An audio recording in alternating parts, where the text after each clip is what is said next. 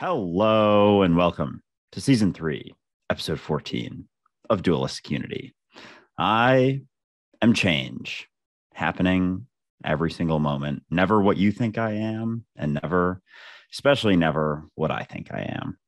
Nice. And on that note, I'm just going to say I am not a non dualist. I had somebody accuse me of that earlier today that I am a non dual philosophy guy. And it's not even a little bit because I don't think that there's such thing. If you're dwelling in philosophy, then it's not applicable. But that's the whole point. It's the difference between the concept and the reality.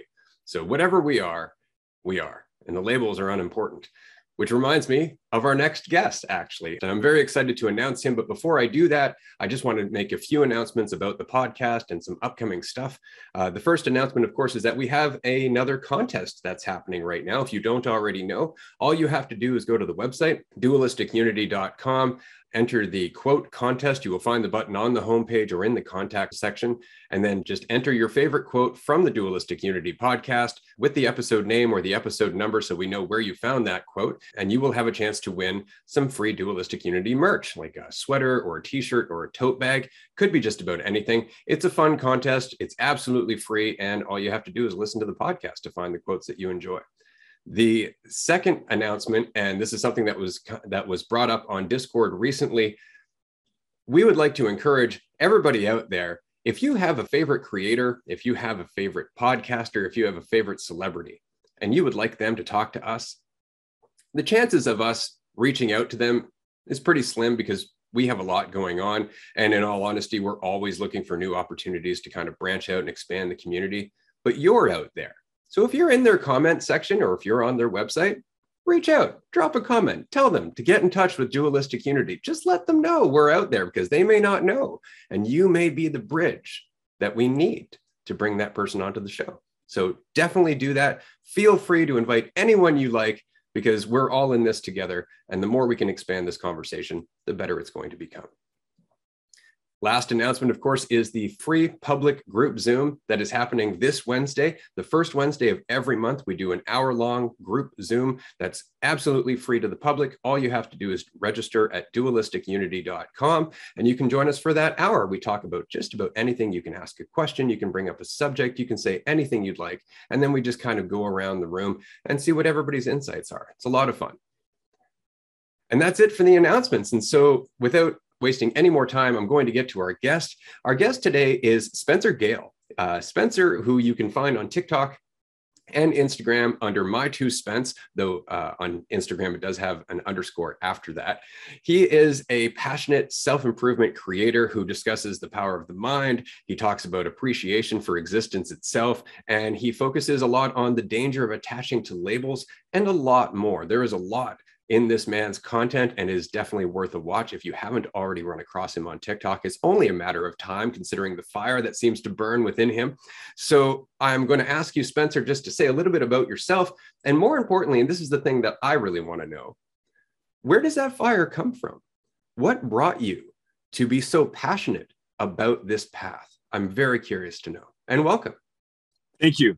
Um, I guess what brought this, I mean, it's a long story. Um, but I'll try to keep it as concise as I can to save time.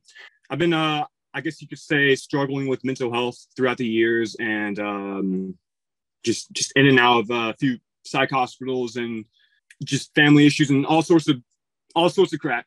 The last year, 2021, I um I started a TikTok account, and the reason being is because I'd always wanted to create content, and I just never really got a chance. I wasn't allowed to create content back home. Um, but now that I live in a different place uh, where the rules are different, I can now create content. And so, yeah, I started creating content of um, basically quotes of David Goggins. I'm not sure if you guys are familiar with him. He's a Navy SEAL, just uh, makes a bunch of motivational videos online and that sort of thing. And, you know, I, I didn't do anything crazy. I literally just repeated his quotes word for word, and I just recorded myself in the mirror saying them. And uh, as time went on, I started noticing people uh, engaging with my videos, and I was like, "Oh, this is pretty cool." And this was in uh, November 2021, and um, eventually, in like February, it started to started to take off. And um, yeah, I was still making motivational videos at that time. And what was really great at that time is when my account started taking off is when I had, I guess, what you could call an existential crisis. And what happened when I had this existential crisis is I started to question everything. Like, for instance, why I was going to school every day, why I was going to a building for eight hours a day to learn something I didn't care about, and why I even existed at all. And so I started asking everybody, and um, I got one of two answers I don't know, or to fulfill God's plan, neither of which really suited my fancy. So I kept questioning, I kept questioning. And um, at one point, I stopped going to school. This was in the middle of my junior year. And um, yeah, I just went full blown. I guess what you could say, uh, I don't know how to describe it. I, I, just didn't do much every day. I was very inactive and I just continued to question. And at that at that time, I, my account was also starting to blow up, uh, my TikTok account. And at that time, I also changed my account name because I wanted to be more true to me. And um, I changed it from David Goggins Jr. to My Two Spence because I wanted to be my own thing and not me saying something that someone else said. And so I'm, and I don't know if you get the joke, My Two Spence, like my two cents. Kind of funny, right? I don't know how many people get that. They'll look at my account, but I think it's, I think it's pretty nice. And so, yeah, my account started to blow up. And at the same time, I had my first existential crisis. And from there, I continued to question, um, working my minimum wage job. And that was pretty much it. I worked the job and I came home.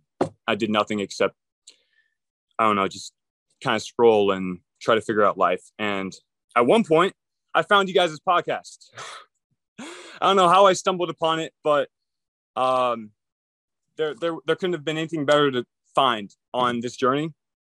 When I stumbled upon y'all's podcast at the day I quit my job. Um, the day I quit my job, I went home and I was sitting in the shower at like 10 o'clock at night. And I was like, I got to do something with my life. And so I did is I was like, I'm going to run a marathon out of nowhere. Um, as you guys can see, it's probably a very extravagant story, but um, I'll continue. Anyways, I, I, I just literally threw on my running shoes and started running. And I was like, okay, I got to do something while I run. So why don't I listen to this podcast that I've been looking into for um, a week now? And I started listening to it.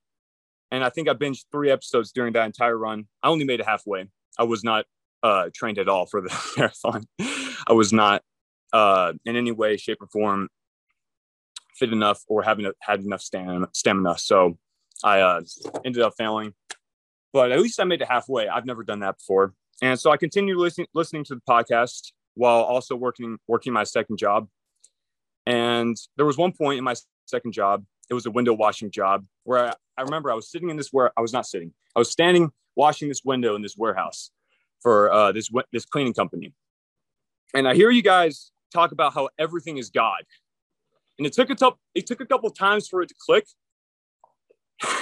but at one moment I just dropped the squeegee and I was like, wow, everything is God. what, what, what, have been, what have I been searching for? And so I guess that's what you could call my first spiritual awakening. And so from there forward, I I don't know. Life just got life just started going uphill. And I continued listening to y'all's podcast. And and I also found this book called The Untethered Soul, which um kind of goes over some of the same, same things you guys talk about. I don't know if you guys have read that. Um, and yeah, from there forward, I mean, this was only at the beginning of this year. So this uh, awakening, I guess you could call it, that I've had hasn't only been for less than six months now. So yeah, that's kind of my story in a nutshell. that is that is intense, man. That is fucking awesome. There's so many cool parts to it that we'll absolutely dive into in this episode. But yeah, I'm I'm very I resonate a lot with the shift that you had content wise, going from David Goggins Jr. to My Two Spence. I think there was like there's a very symbolic shift with that, with a sort of awakening of like sort of almost going from like mask to maskless, or you know, there's so many different uh things you can relate that to in, in terms of progressing and, and sort of shifting not into anything but just like shedding more so. And I had a very similar sort of route with content. Like a lot of my early stuff was things I had read, things I had learned, quotes that I really enjoyed. It was it was stuff like that. And since then it's shifted to more, I don't know, like like giving advice. And then even like very recently, it's been more just like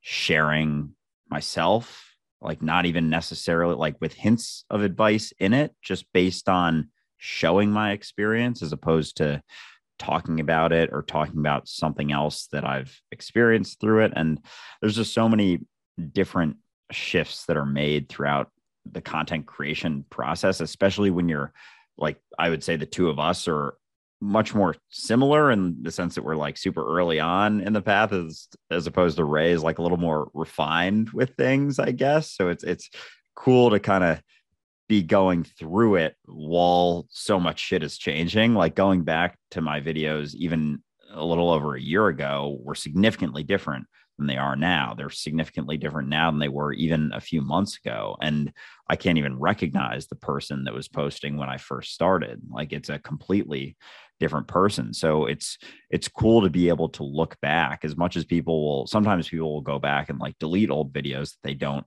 necessarily align with anymore and I haven't done that. I've kept all of them because I I almost prefer people to see that there I had a path too. It wasn't like I always knew any of these things. So with your journey with with content, is that sort of what you've seen as the shift from, you know, even literally like the David Goggins Jr. to my two Spence is less so trying to be something and more so just allowing things to be as they are and recognizing like you know the whole idea with enlightenment like before enlightenment chop wood carry water after enlightenment chop wood carry water and it's like you're not actually doing many different things. Your mentality is just so different that everything is different but the actions being taken aren't necessarily that different maybe from the outside. But have you felt that sort of significant shift in terms of just how you approach things and, and less so trying to be something and more so just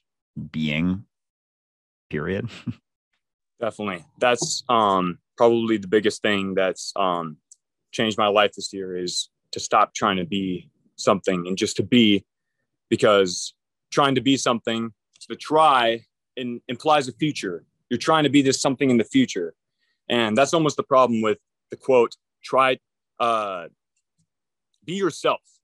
It's almost like in in trying to not in trying to be yourself you're actually not being yourself or you're i guess well you're still yourself but it's almost a double mirror. Like when trying to be yourself, you actually make yourself more stressed than if you just, I don't know, just let yourself exist and, and be. So yeah, I, I found that in my content definitely. It's um, and I've noticed my uh, videos ring off the tongue easier when I'm not trying to say someone's quote or say someone else's ideals, um, but more so a mix of all the ideals I've heard.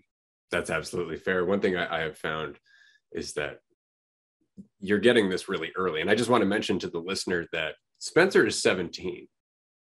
That's all. He's 17 years old and he's already where he is in this journey, which is impressive on its own. But one thing I've noticed in your videos recently is that you seem to be catching on to the fact that when you try, there is resistance, there is effort it's in letting go and relaxing and letting the process unfold that you actually find your stride. You actually find your your your own form of expression. I've noticed that more and more in your videos where you are just expressing it in your own words. I particularly like the videos where you say i made a quote and I've never thought of it that way because I never really take anything I, I, say seriously. But that's what we're doing all the time. If we just look back at some of the stuff we say and put quotes around it, we're like, I made a sweet quote there. And I love the fact that you're doing that because you're taking ownership of it.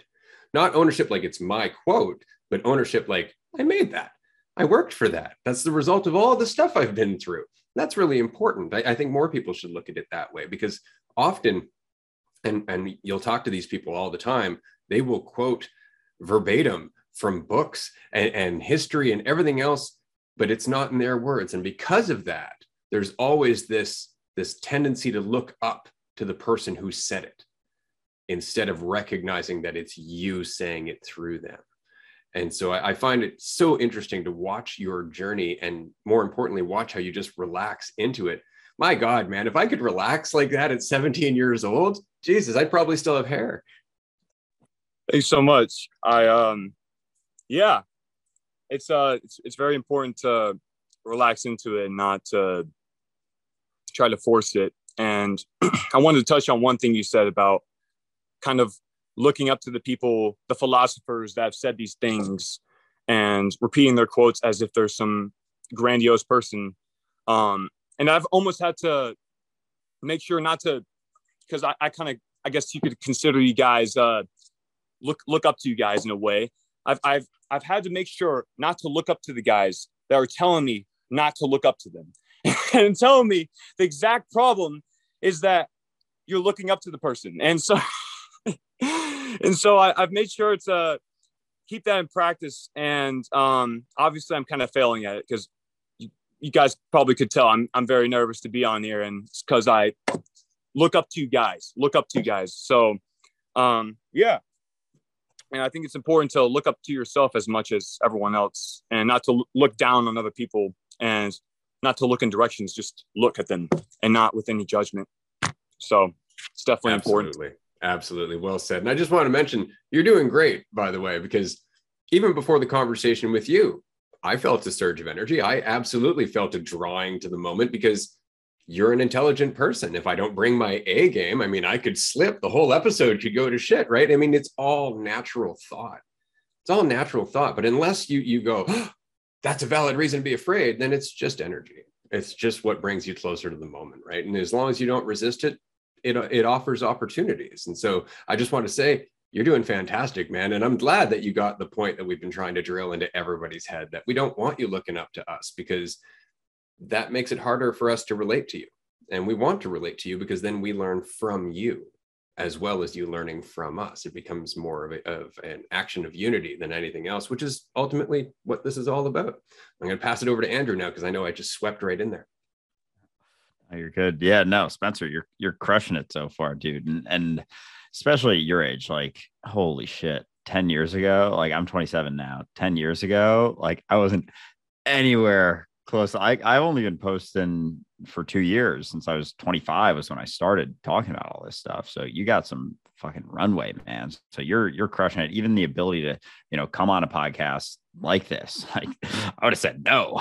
I wouldn't have even tried. So the fact that you're here is is dope. But even, you know, even sharing that, and I've talked about this a few times, but sharing the idea of of being nervous and that's that's potentially the most beneficial thing that someone on here will get from this. Like you explaining that you were nervous and you're still on here and you're still talking, and you're still doing a great job, you're still expressing yourself, you're still able to express these ideas and and share your story and do all these things despite whatever internal feelings that you're feeling because everyone feels those things and the only difference between anyone is whether or not it lets them they let it stop them because it's always going to be there to a degree it gets quieter i would say the more the more things you do the more actions you take you know? But it's this is it like that's the path the decision to come on here and, and be okay with coming on here and sharing yourself no matter how you feel like that's it right there. Like that's that's the game. Like you're you already won by deciding to come on here. So and i i still feel those ways. Like i've done tons of guest appearances on podcasts tons of our own podcasts and i still will get like pangs of nerves. And in fact, I I like when I do because there have been times where I'm like not nervous at all. And it's it's like I'm almost a little too lackadaisical going on to something.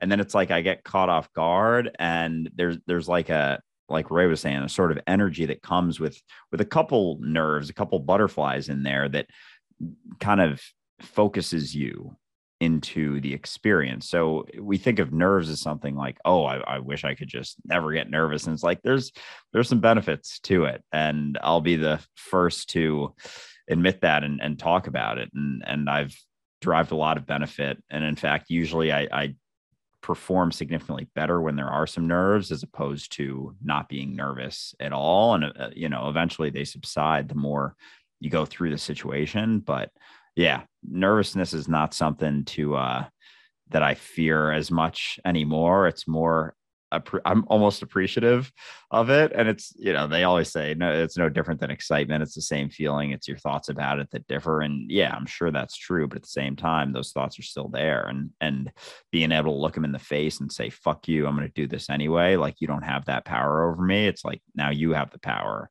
And now there's a huge shift in that. And the more you do it, like, you know, the easier it gets every single time but you, you got to go through those first couple times in order to improve and be able to articulate things the way that you want. It's always refining. It's a self-refining process that's always happening. And all you got to do is keep doing which is what you're doing. So yeah props to you man. Yeah absolutely. And so i'm going to drop the mood a little bit sorry.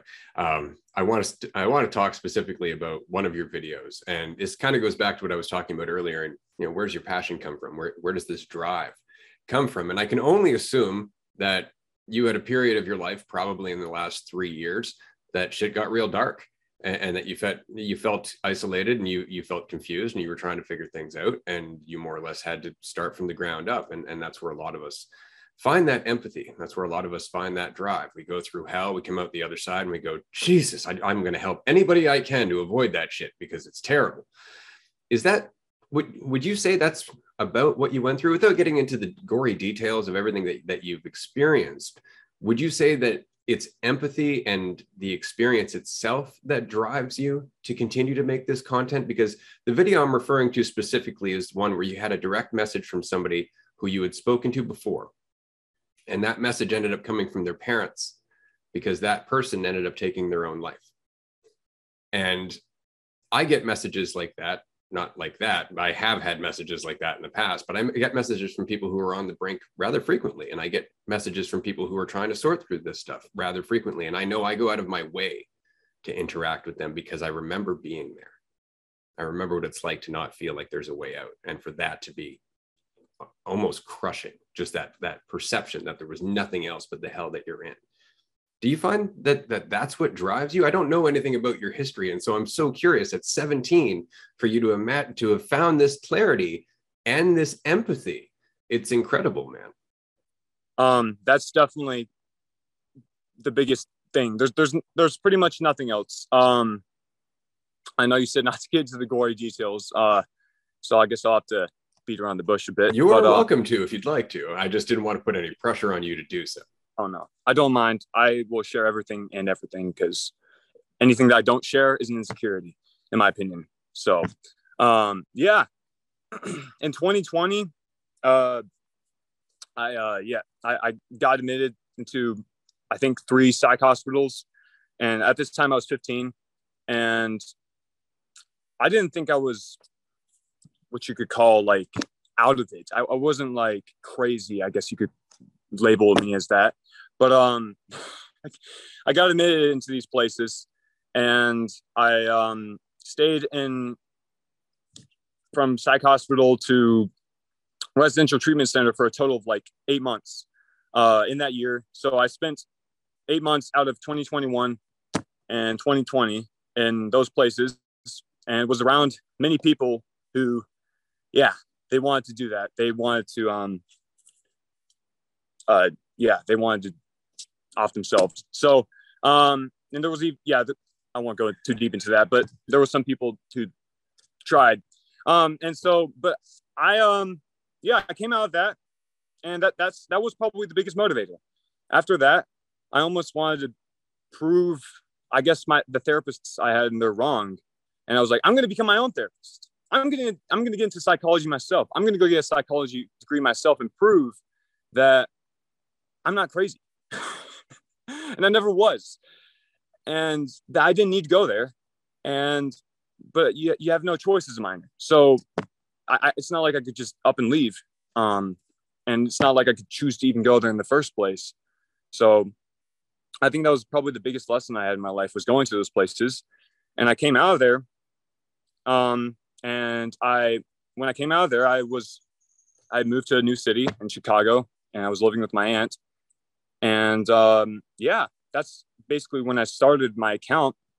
And it was to help people who were in similar situations to me, who um, felt like they didn't have anyone they could relate to and specifically teenagers, because, um, in my opinion, I feel like teenagers can feel like some of the most trapped individuals in the world because, unlike children, you know, children are kind of less, they don't care as much about being entrapped, and adults don't have as many laws around them. And so the age of 13 to 17 is probably the most entrapped uh, an, an individual can feel. And so, yeah, that, that was kind of my mission. I wanted to kind of start my own place at some point.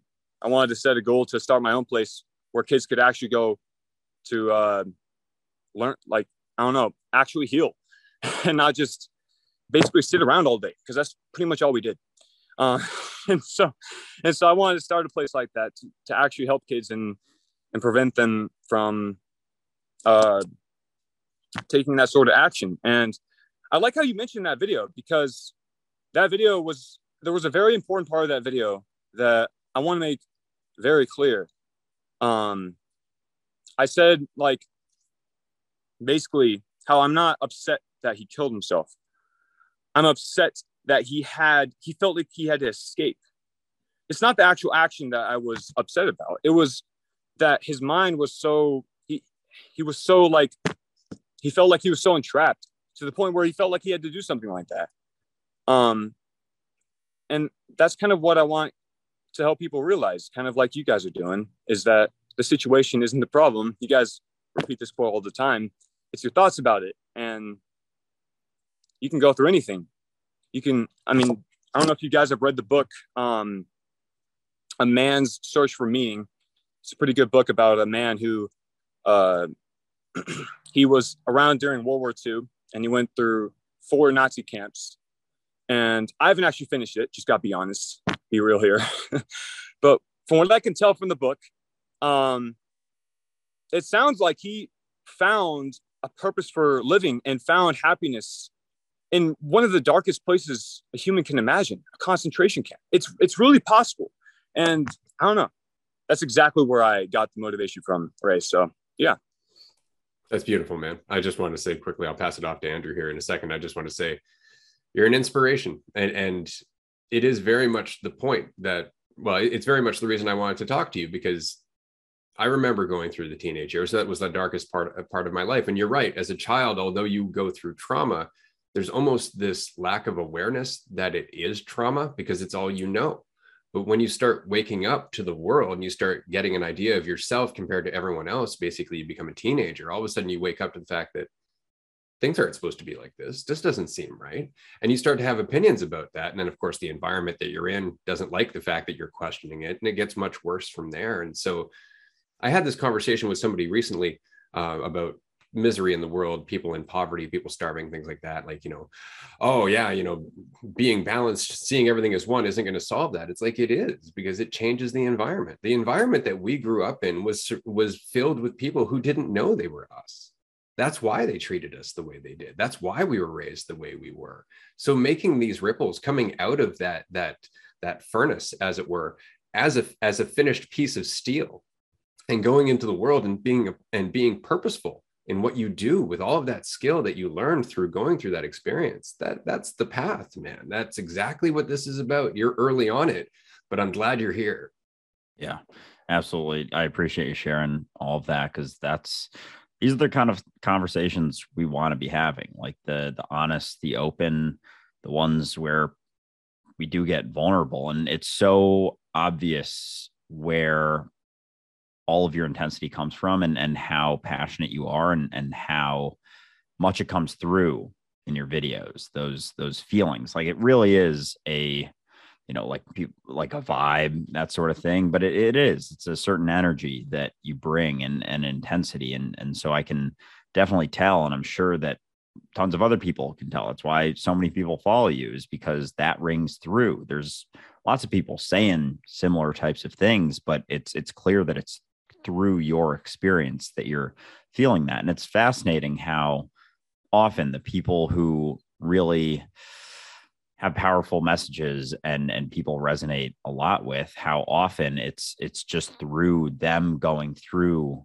the shit And so people, you know, we talked about this, uh, I don't know, maybe it was 10 episodes ago or so about the idea of trauma and, and how it's everyone thinks of it as a, an objectively bad thing. And it's not to say that I would I would say it's a good thing, but it is what it is. And everyone has an opportunity to do with it what they will, kind of similar to the situation that someone is in. It's not to say that there, there are different levels to the situations people are born into and experience throughout their lives, but it doesn't mean that there isn't something you can do with it. It's the same with, you know, certain body types. Like some people are born a certain way, some people are born a little bit bigger, a little bit smaller. And it's not to say that you're subjected to that. You may not be able to get to a certain point that someone else can because of their you know genetic predisposition but you're able to do something.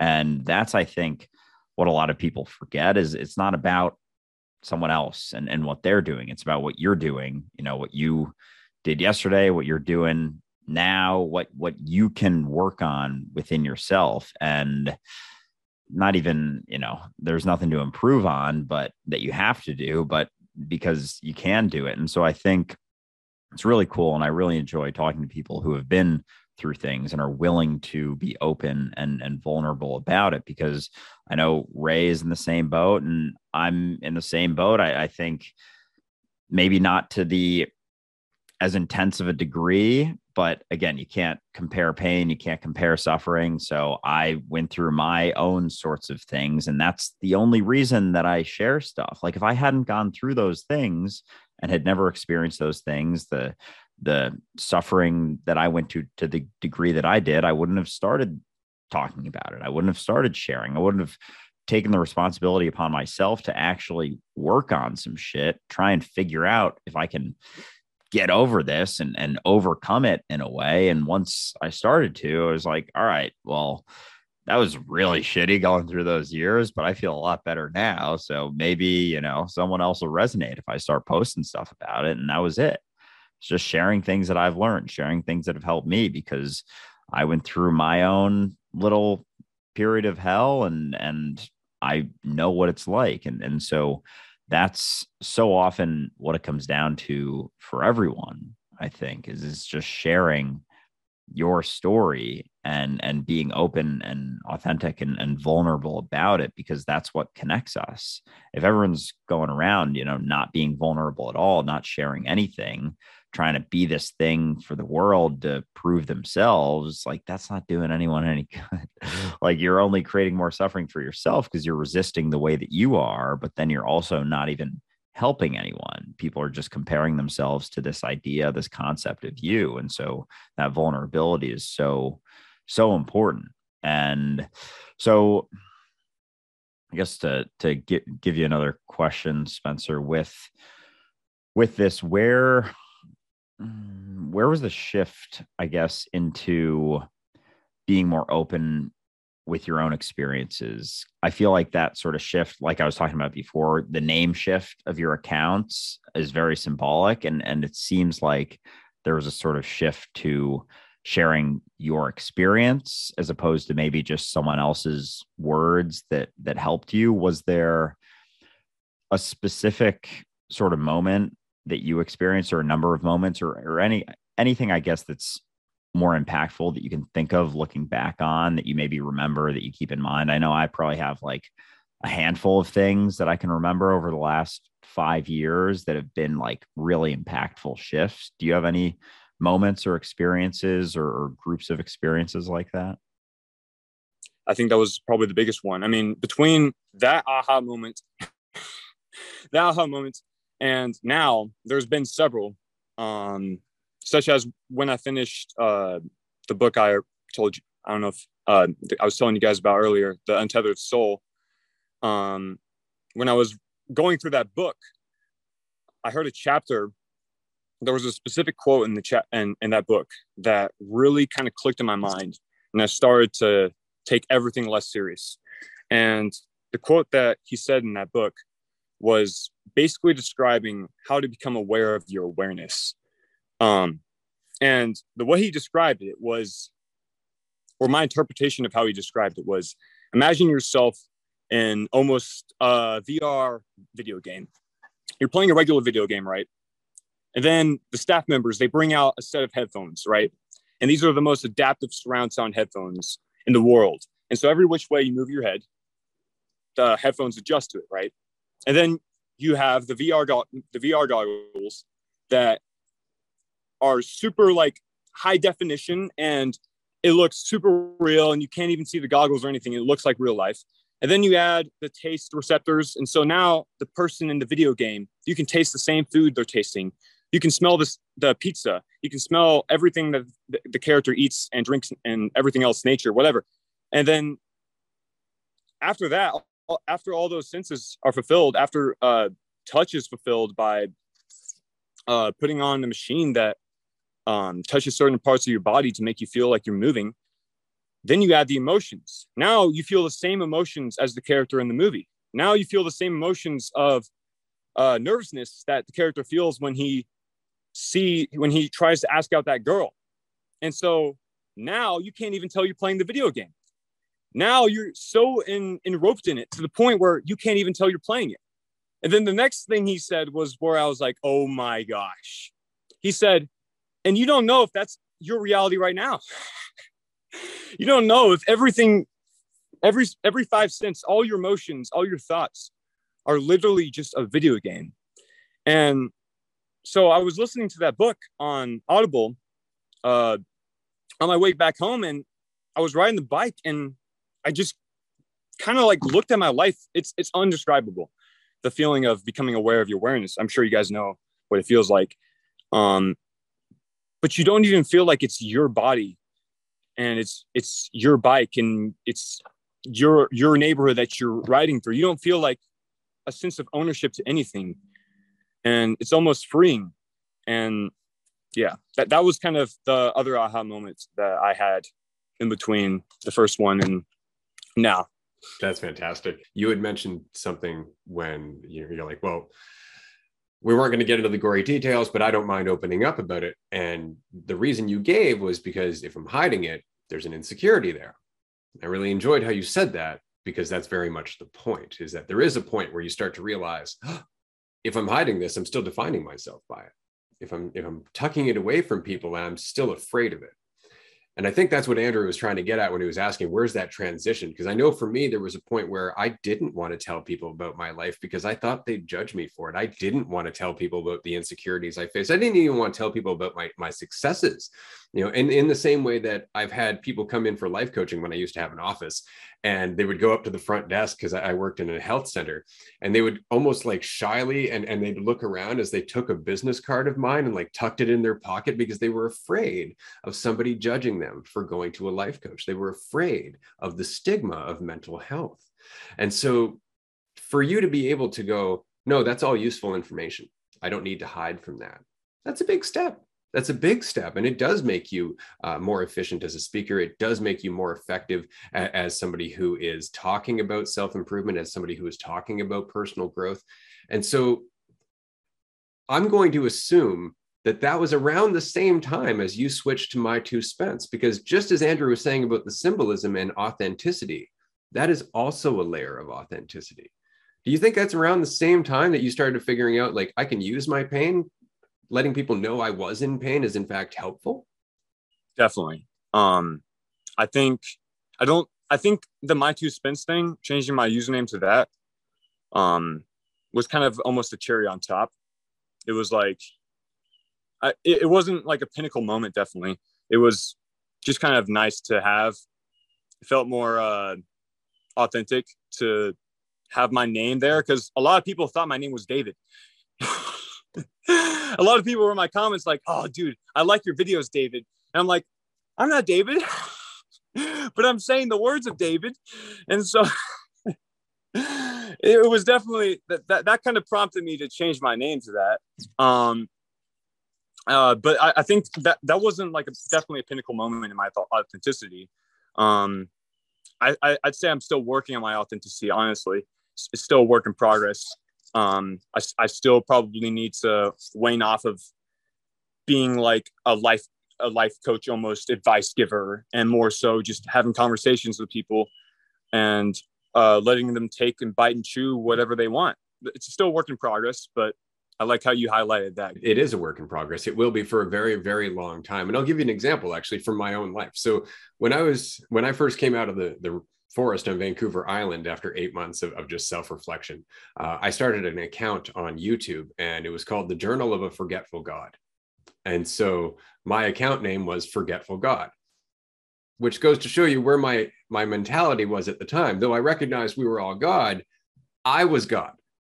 Whereas now my username is transcending me. So you can see the difference in intention. You can see the difference in perspective. One was, look how much I am. The other one is, there is no me. I'm letting that go.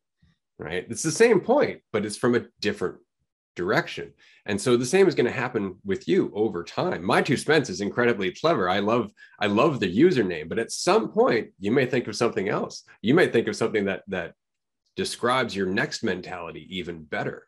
So the trick is always to find whatever it is that resonates with you, but to never hold on to that, to never say, okay, this is it. Now I'm never going to change that because so many people do. They're like, this was the best idea I've ever had. And they cling to it and it blocks them from having all the other best ideas they'd ever have. Right. So I think it's so interesting that it is a journey and it's one that, that's going to unfold in front of you for years and years and years. And I say this 26 years older than you.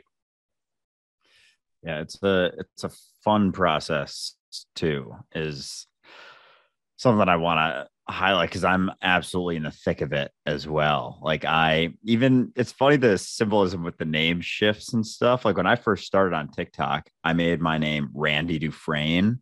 That was my for the first, I don't know, three months. Randy is like a drunk alter, alter ego that I have. And then Dufresne is from Shawshank Redemption, um, Andy Dufresne. And so that uh, that was just like a nickname. Everyone in college called me Andy. So uh, yeah, that's where Dufresne, similar to Murnane, came from. So that I just used that because I was like, I don't want anyone finding out I have a TikTok. And then started to gain some followers, and I was like, all right, I should probably. After a couple months, I was like, all right, I should probably shift it back to my regular name and like back to Andrew. And then since then, it's become not Andrew Murnane, and it's it's very specifically because I'm not, but you know it's convenient like you said before. And and it's like the shifts there's so many constant shifts. And it's funny thinking back to when i was a little younger i think maybe five years ago or four three, three or four years ago when i started getting to spirituality meditation all that stuff like positivity affirmations. I remember there was a day and i literally thought like oh i figured it out I figured it all out. Like I just and it was very hung up on like being grateful for things and I because it it felt so good and and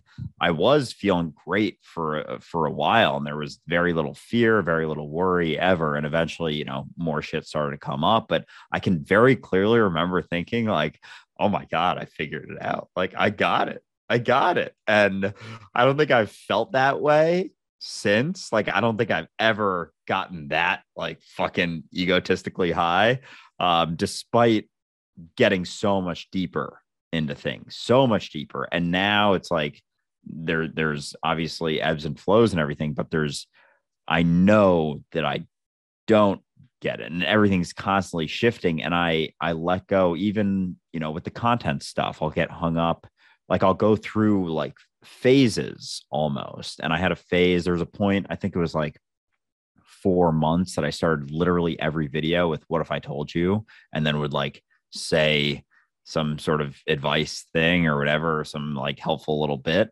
And then I started to feel a little bit trapped by that. And I was trying to figure out how to fit a video into the what if I told you thing. And then I, I took like two weeks off TikTok. This was, I don't know, like a year and a half ago. And then when I came back, I was like, I'm done with that shit.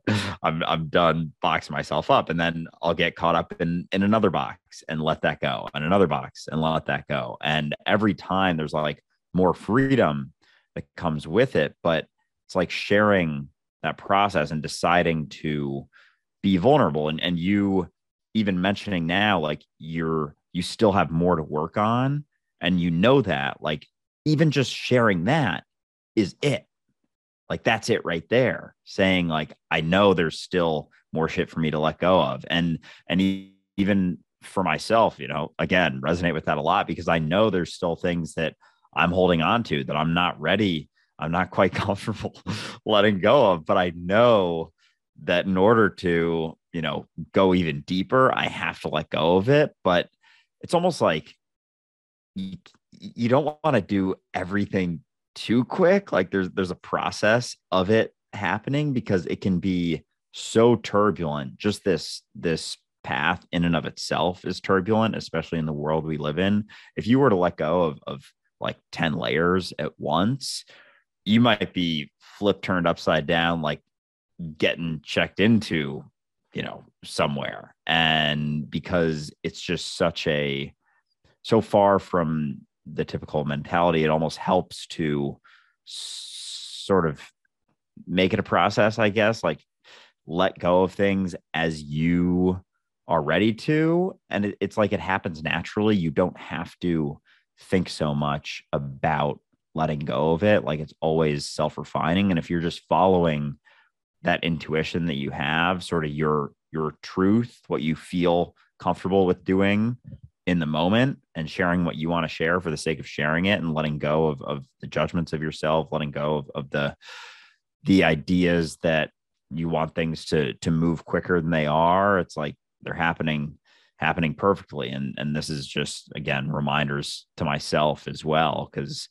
it's like every few months there's like another sort of layer that gets peeled back. But the more it happens, the more I'm like, this is the good shit like this is this is the fun part this process of it unfolding and being it and being able to see it without it being so goddamn personal anymore is the fun stuff. So i've i've let go a lot of even where i think things should be because i don't know where they're going to be in a few months or a few years and there's no possible way for me to even anticipate it whatsoever and i think that's in life in general, but especially as a content creator and sharing things out there into the ether is like there's no ceiling to it. Just keep doing it and things are going to keep happening. And if you're along for the ride, it's usually a fun one. yeah, absolutely. So now that I dropped the mood towards, you know, suicide ideation and dealing with depression and all that other stuff, I'm going to pick the mood back up now because what we're talking about now is what do we do with all of these lessons? How do we how do we distill them? How do we refine them? How do we get a better look at them? And ultimately the answer there uh, the answer there is to jump in to do stuff to try things right? To go out on uh, go on adventures and and throw caution to the wind to accept risk as it were. And so i wanted to bring up next that spencer has a new project and it's exciting because there's so much that that project could lead to in terms of experience and adventure. And I'm specifically talking, Spencer, about your school bus. I love the fact that you bought a school bus and that you're planning on, on, doing stuff with it. That's fantastic. I would love to know, and I'm not asking for like goals because we we only have directions. What inspired you to buy a school bus? Okay, th- so there's a couple things that uh, I wanted to touch on that Andrew said, so I'll touch on that later. But what inspired me to get this school bus um, was just a content creator. I found his name is uh, Theo Goff.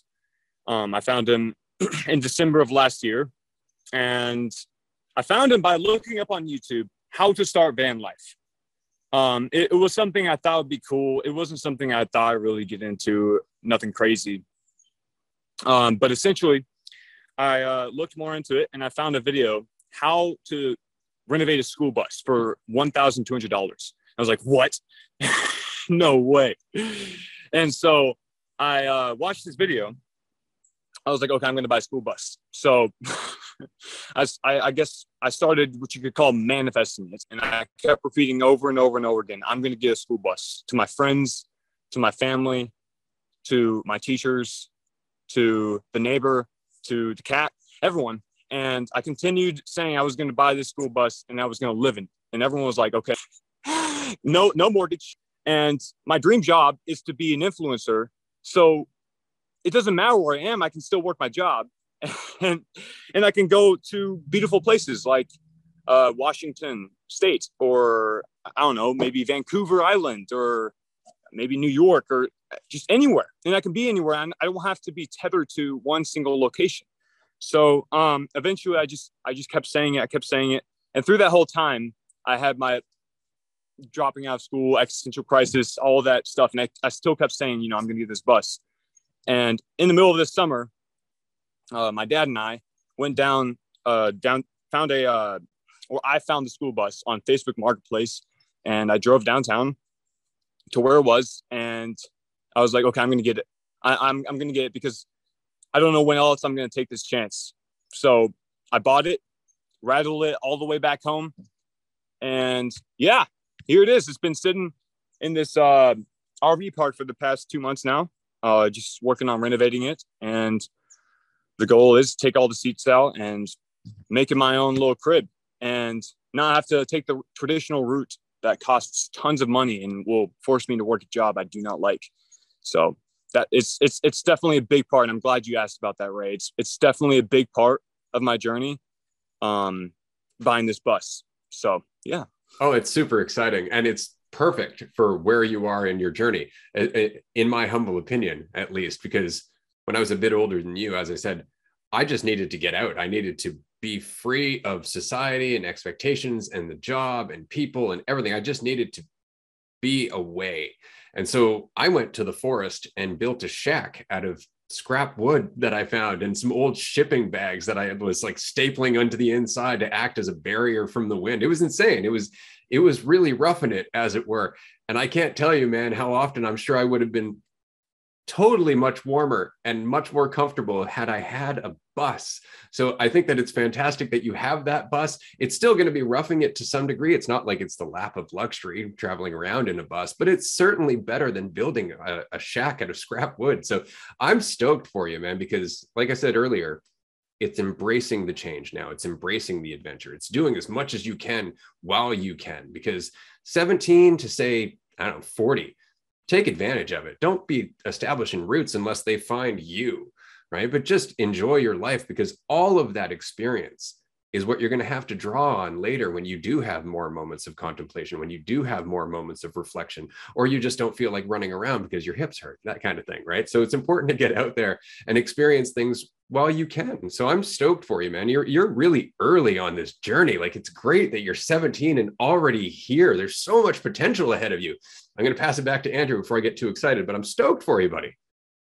Yeah, likewise. No, echo everything Ray said. It's it's super exciting to be to see how clearly you get it at such a young age and to be doing shit with it and not just like, oh fuck this shit. I'm stuck in this society and all this bullshit. And like to actually be making moves is exciting to see, to say the least, and to be sharing it and having platforms to actually share it on too. It's like the perfect storm of everything going on. And like you're going to absolutely make waves with it. And there's, like I was saying before, there's no telling where it's going to take you if you just keep doing shit, keep sharing shit, keep making videos, keep expressing yourself. And that's really all it ever comes down to is just keep doing that. And it, it figures it out on its own. Like it's it's that's the best part is that there isn't anywhere we have to get to. It's it's so fun to uh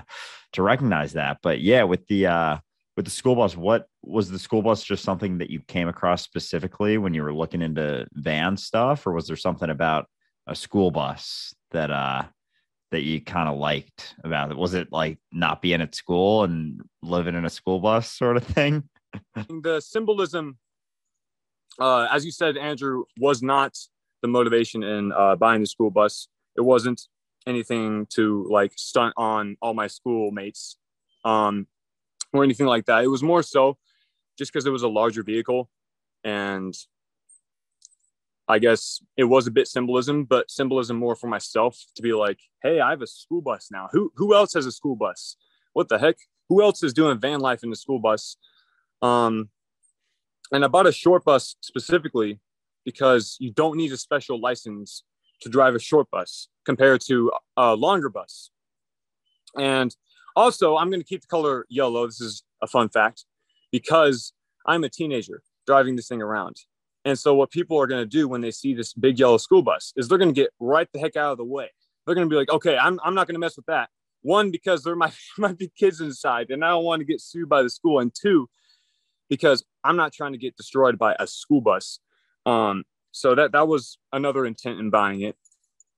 Um, but yeah, that, that was kind of my motivation behind buying the school bus. I'm curious. Um, I, I know you guys uh, were talking about in one of the episodes about how you wanted to kind of cut down on financials and focus more of your money on like dualistic unity. And I was wondering, and I wanted to, I was thinking about suggesting this to you guys uh, when I was listening to that episode a week ago, possibly doing van life or bus life to, uh, I don't know, possibility for you guys. it might, that might be a stretch, but who knows? What, what, what would you guys think of that? Oh, I, I, think I'm I'm well beyond that point now, just because I have a wife and a 15 year old daughter, and that would be really inconvenient. But when my daughter moves out, on the other hand, totally totally possible because I'm once again going to be you know, free, as it were, to just be myself and not have to be responsible for somebody else's life. And so it changes the landscape quite a bit. I've been on this path of fatherhood now for a decade and a half. But before then, yeah, I was very much the kind of person who would just pick up and, and not even with a van, it would just be a backpack and a thumb. Like I, I was pretty bad for that kind of thing. But uh, Andrew, Andrew, on the other hand, he, he's got lots of time ahead of him for sure. But one day, I do I do look towards uh, land opening up international retreats, opening up centers where we can actually start dealing with uh, some of the homeless problems, some of the opiate problems. Where like, there, there's so much that I want to do that at this point in my life has less to do with traveling and adventure and more to do with all of the lessons that I learned from my previous travels and adventure. So I'm in a different part of the journey at the moment. It's going to change within 10 years again. But uh, yeah, I, I think Andrew is much more likely to be the adventurer. Yeah, yeah, sooner rather than later. Not specifically van life, but traveling for sure. I'm actually moving. Uh, this is my last night in New York City. I've been here for four years, um, and I'm moving to Costa Rica next week. Uh, so going to be there for five weeks, and then to Vancouver Island for Dualistic Unity retreat, and then uh, out to Utah for a couple months this winter, and then probably do some traveling within the U.S. and then go abroad uh, later next year and and figure out with our next year's retreats, kind of do that sort of scheduling. But yeah, no, I've uh, I've been in New York for a while now, and I I make time to travel. Like I still travel a decent amount, but it's going to be I'm not going to hold down an apartment for the next probably year at least, if not longer. It'll be all short term stuff. So I'm very excited because kind of all the things I was I was saying for you, the perfect storm of recognizing a lot of this stuff, being relatively free to do what you want, living in a bus, having the platforms to share things like that's the same sort of stuff I'm feeling right now. And, you know, I got the, uh, the full time job still going, but, you know, once that's done, which probably won't be too many more months, there'll be, you know, it'll be full energy into sharing, expressing, interacting with people, having this conversation just on as many different avenues and and platforms as I possibly can and you know enjoying it as I go traveling. I've wanted to travel for a while now. I I want to see the whole world pretty much in the next couple years at least or as much as I possibly can.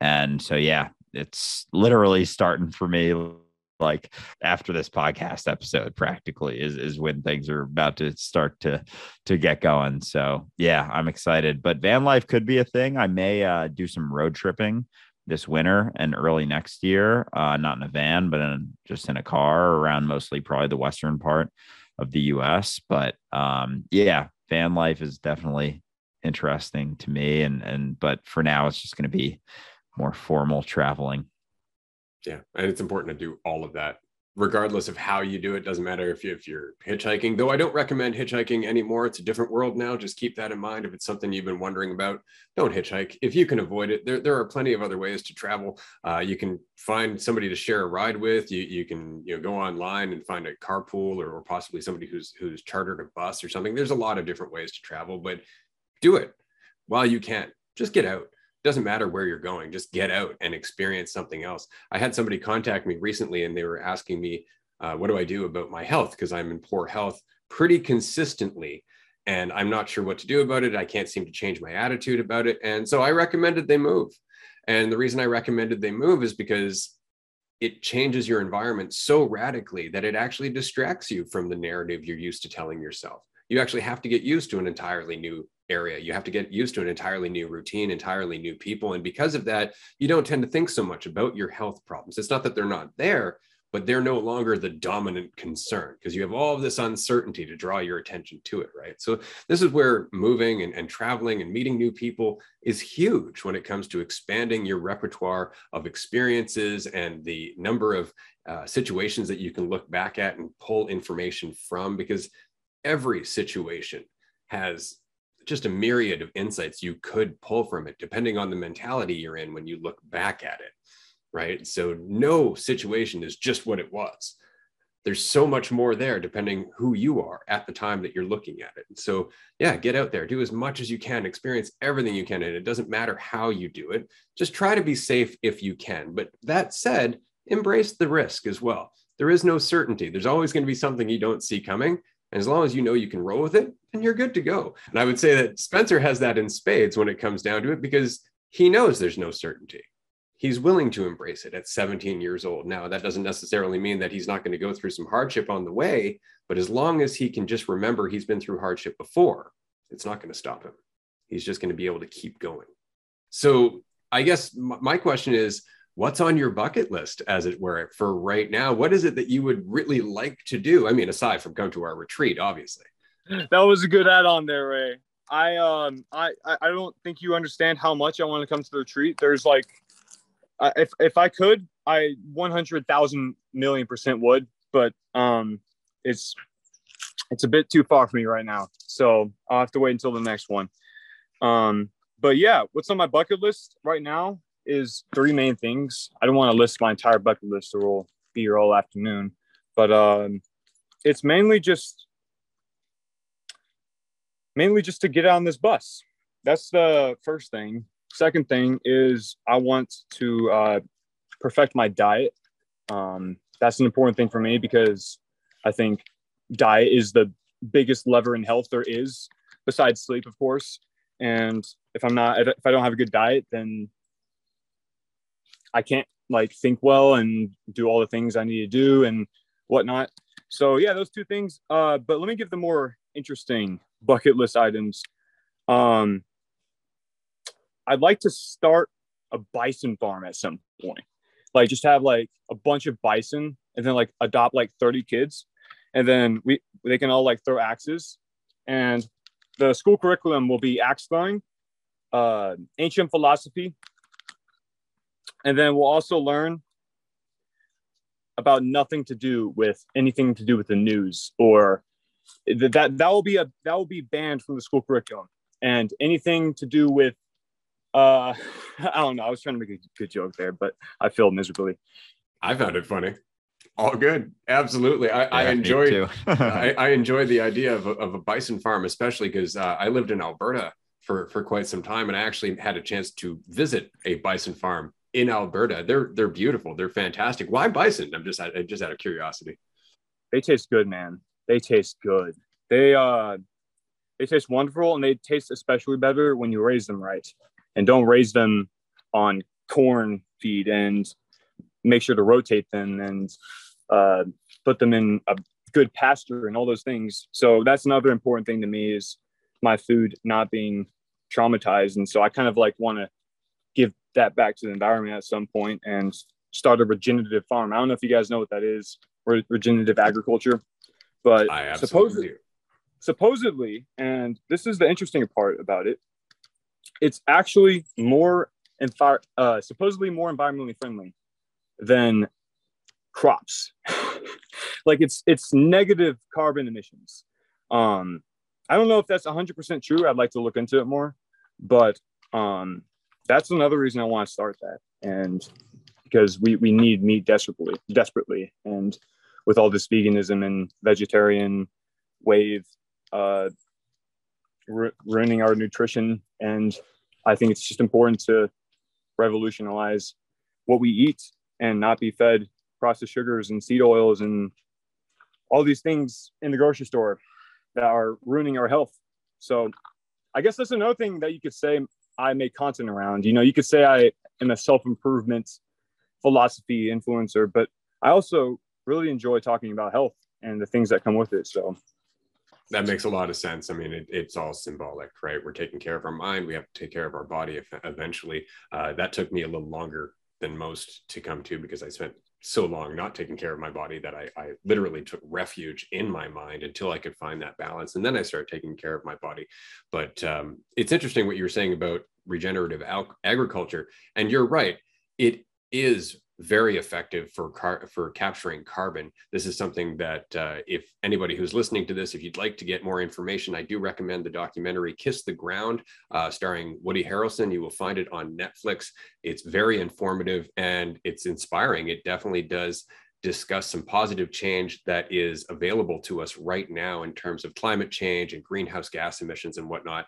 And oddly enough, it's just stop tilling the soil because we don't need to till the soil constantly but because of our capitalistic uh, mentality because of the way our culture runs because we have such defined preferences in terms of like refined sugars and refined additives and everything else our, our diet's way out of whack. But permaculture regenerative uh, regenerative farming all of this is kind of just going back to the way nature was intended to be. I mean uh, the indigenous tribes here in british columbia well, so they ended up finding this, finding this under the water off the coast.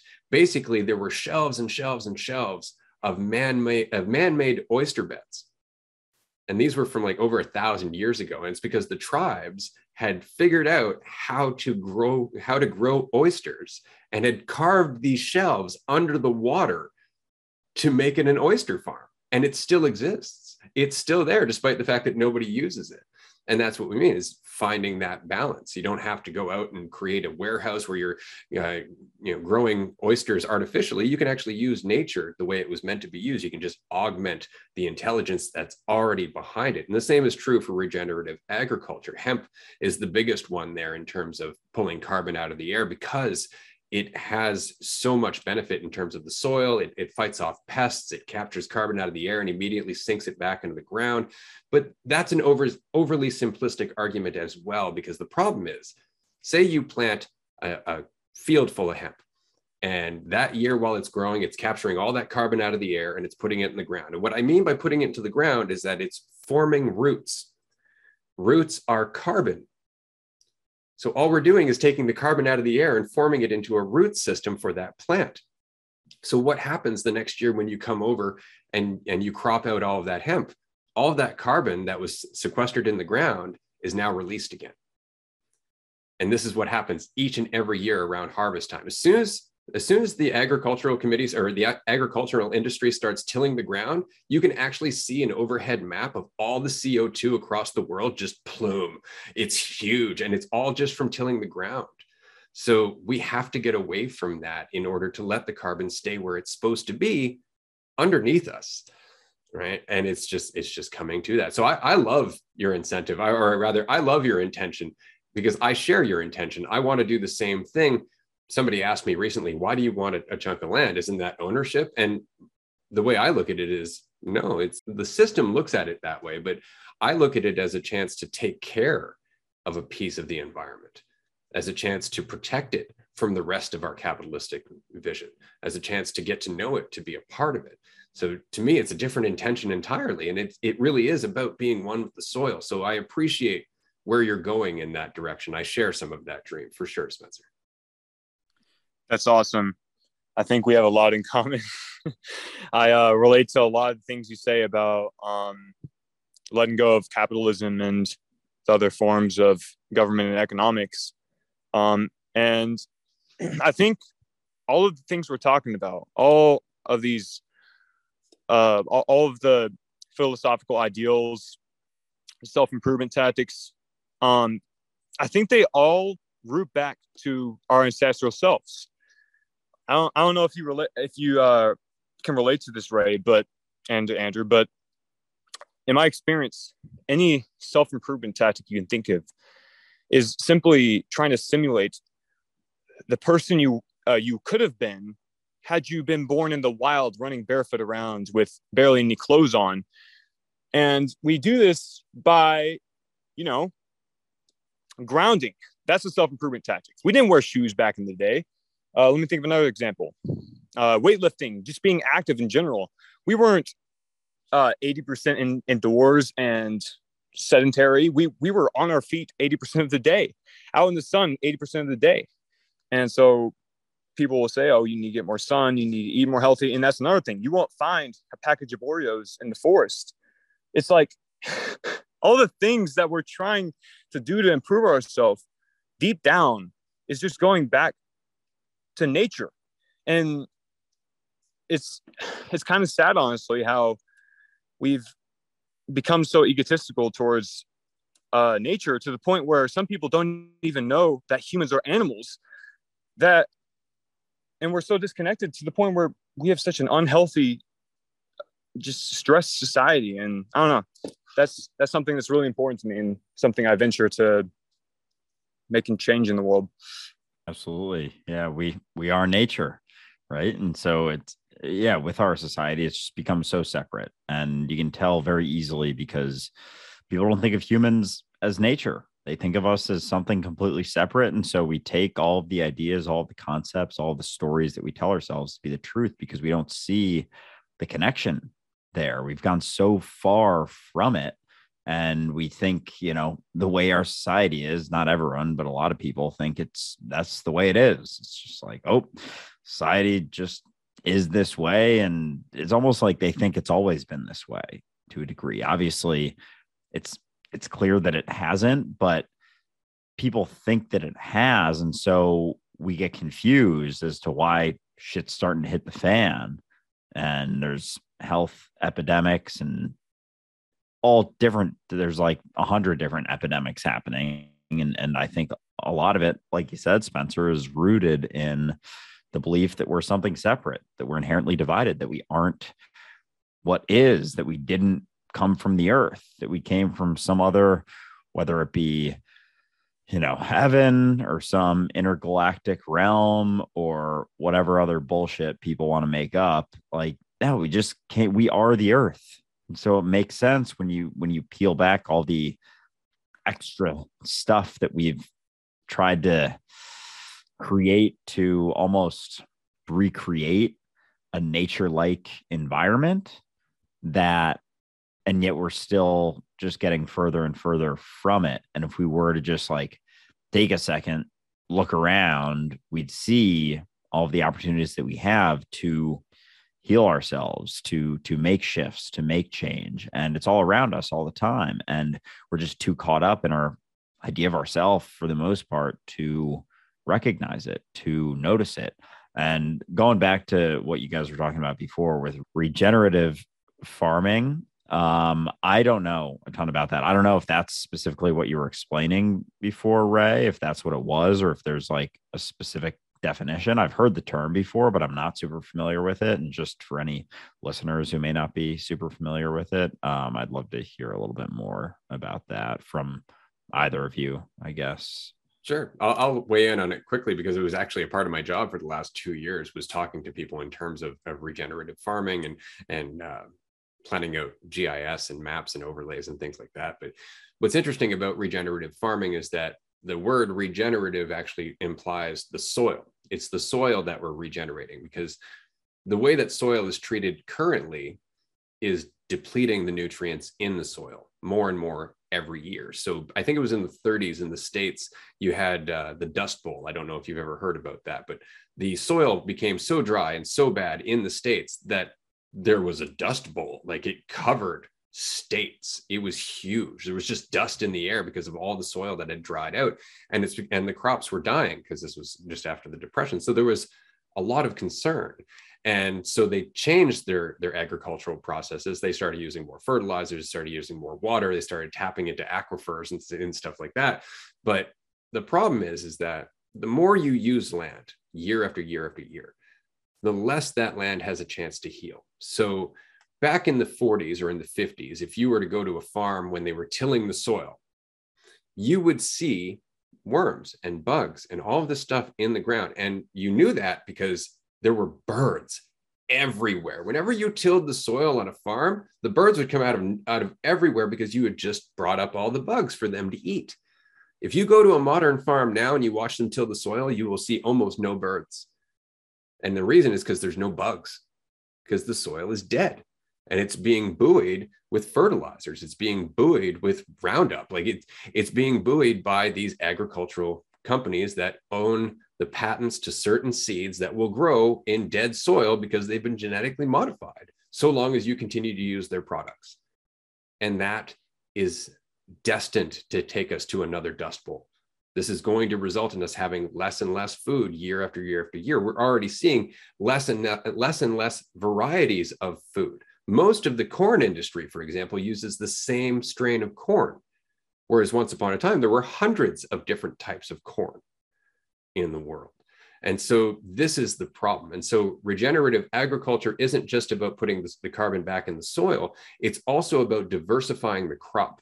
So instead of just growing corn on one field, you would actually grow a number of plants that complement one another. And this is where it goes back to permaculture as well. Permaculture is another uh, area of research where you're finding out which plants will provide nutrients to other plants. So it's actually a succession of nutrients traveling from one plant to another plant to another plant to another plant.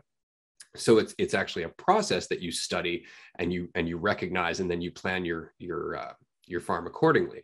So a permaculture farm or a regenerative farm is very rarely going to be one crop and one crop alone. More often than not, it's going to be 10 or 20 different varieties of, plant and all of those plants work together to not only feed one another but to regenerate the soil for more long-term harvest but you'll notice the difference on those farms very rarely uh, will you see dirt i don't know if either of you have been to an actual farm but more, more often than not if you're going around the crops it's on it's on dirt. It's all been tilled.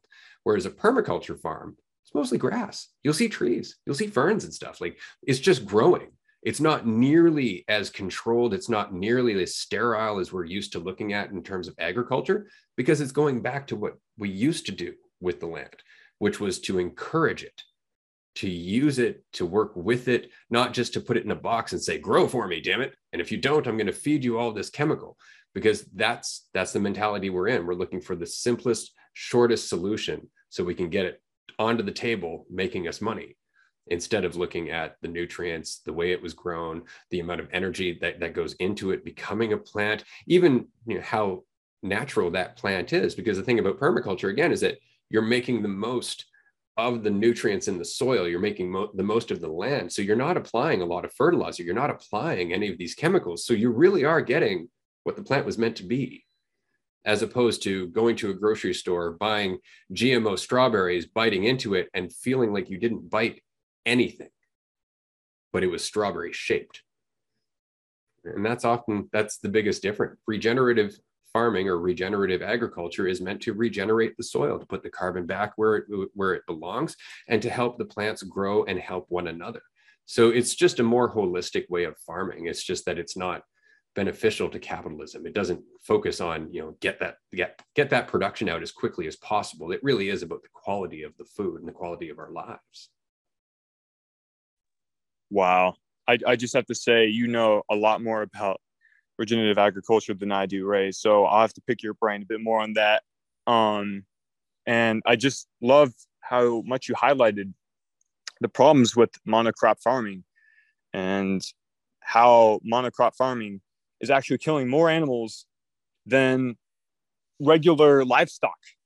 You know, we're like, we're saying, oh, save the animals, be vegan, be vegetarian, when in fact, the food you're eating the, the the land it's growing on is sprayed with these pesticides and chemicals and everything else and it's killing billions of gophers and bugs and all these other animals but oh no those don't matter the big livestock that's what we need to focus on because that's what we see that's what um, isn't underneath the soil. And we're looking at the animals up up above and we're like oh dude these poor animals we got to save them. When in fact you're, you're just killing more animals by not eating them if that makes sense. Yeah it absolutely makes sense. I mean there's nothing i have found funnier than watching a vegan sip a glass of wine telling me how their diet is better for animals. Well, I know that a major part of running a vineyard is shooting the deer that tend to infiltrate that vineyard. So, how kind to animals are you being while you sip your wine, Mr. Vegan?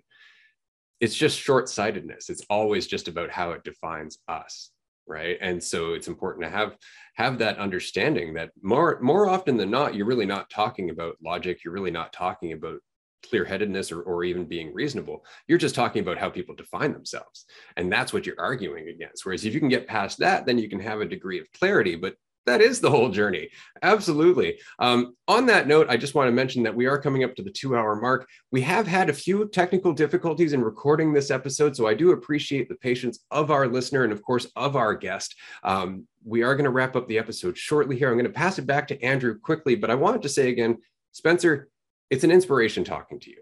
It's really exciting to see somebody your age going through what you're going through with such a big journey ahead of you, but the clear headedness that you've already managed to find just in being self responsible, just in being willing to see what's next.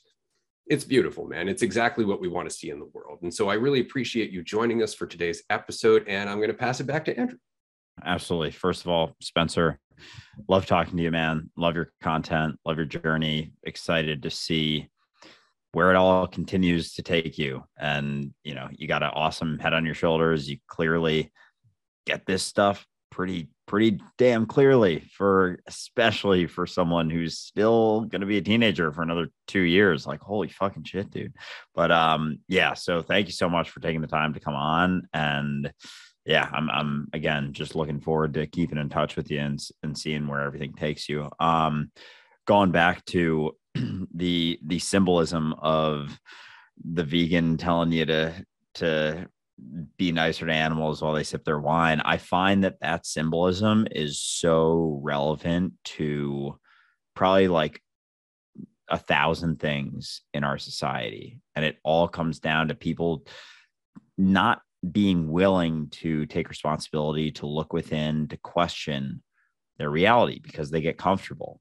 They're like, oh, you know, I love animals, so I'm just going to do this. And it's like they're not even willing to look one layer deeper and to look into maybe there's some other fucked up shit. And there's so much fucked up shit that it's hard to even get to all of it. It's almost hard to even be mindful of all of it because it's so fucked and the, the manipulation, not to get too, you know, into conspiracy stuff towards the end of this episode, but we'll get to it at some point. But there's so much shit out there that people just it's almost pushed that if you do question it, then you're crazy. And questioning is this crazy thing that people do. It's like, don't question. That makes me uncomfortable because then you're forcing me to question. And I feel comfortable with the way I think things are. I don't care if they're actually that way, but if, if they work for me and and uh, I can feel better about myself and and have this positive idea of myself as someone who is this way and and I just feel good like oh man that's all that's all they need. And then they're done questioning. And so the importance of questioning I can't stress enough. It's probably the most important thing to do because anytime you settle on an answer it's never there it's always a false sense of certainty it's always this desire to make yourself feel more comfortable but there are very few if any answers so if you think you have one question that too. And yeah, but the symbolism of of some of those examples with how deep some of this shit goes. I'm excited in future episodes to get into some of that that deeper man behind the curtain, what the fuck is really going on here type stuff because yeah, it's exciting and it's kind of scary honestly when you start to see things for how they are, but it'll definitely light a fire under you. That's for sure. Absolutely. For anybody with eyes wide open, seeing the world for what it is is certainly a motivating factor when it comes to empathy. You can understand the machine as it's running and that it has very little consideration for us as biological things that have to live within it. So it it does definitely motivate you once you start to see it, but on the other hand, it can also disempower you. It can also disempower you to see how big the machine is and how long it's been in power and how well it's been formed over time. And I, and I don't mean well formed as if it's as though it's well designed, but it's just been around for so long that it's it's pretty sturdy. Uh, not as sturdy as they would like to believe, however. So, on that note, we are going to end this episode here. I do find it really funny that Spencer has bought a school bus because the adventures that he's going to go on with it are really the only school we need. That's the true education. And so I just want to wish you happy adventures, Spencer. We really appreciate you joining us. And of course, to our guest or to our listener today, I just want to say thank you for tuning into this episode. We appreciate your patience. We will see you again next week for episode 15. And if you can, do join us for the free group chat. See you soon. Bye, everyone.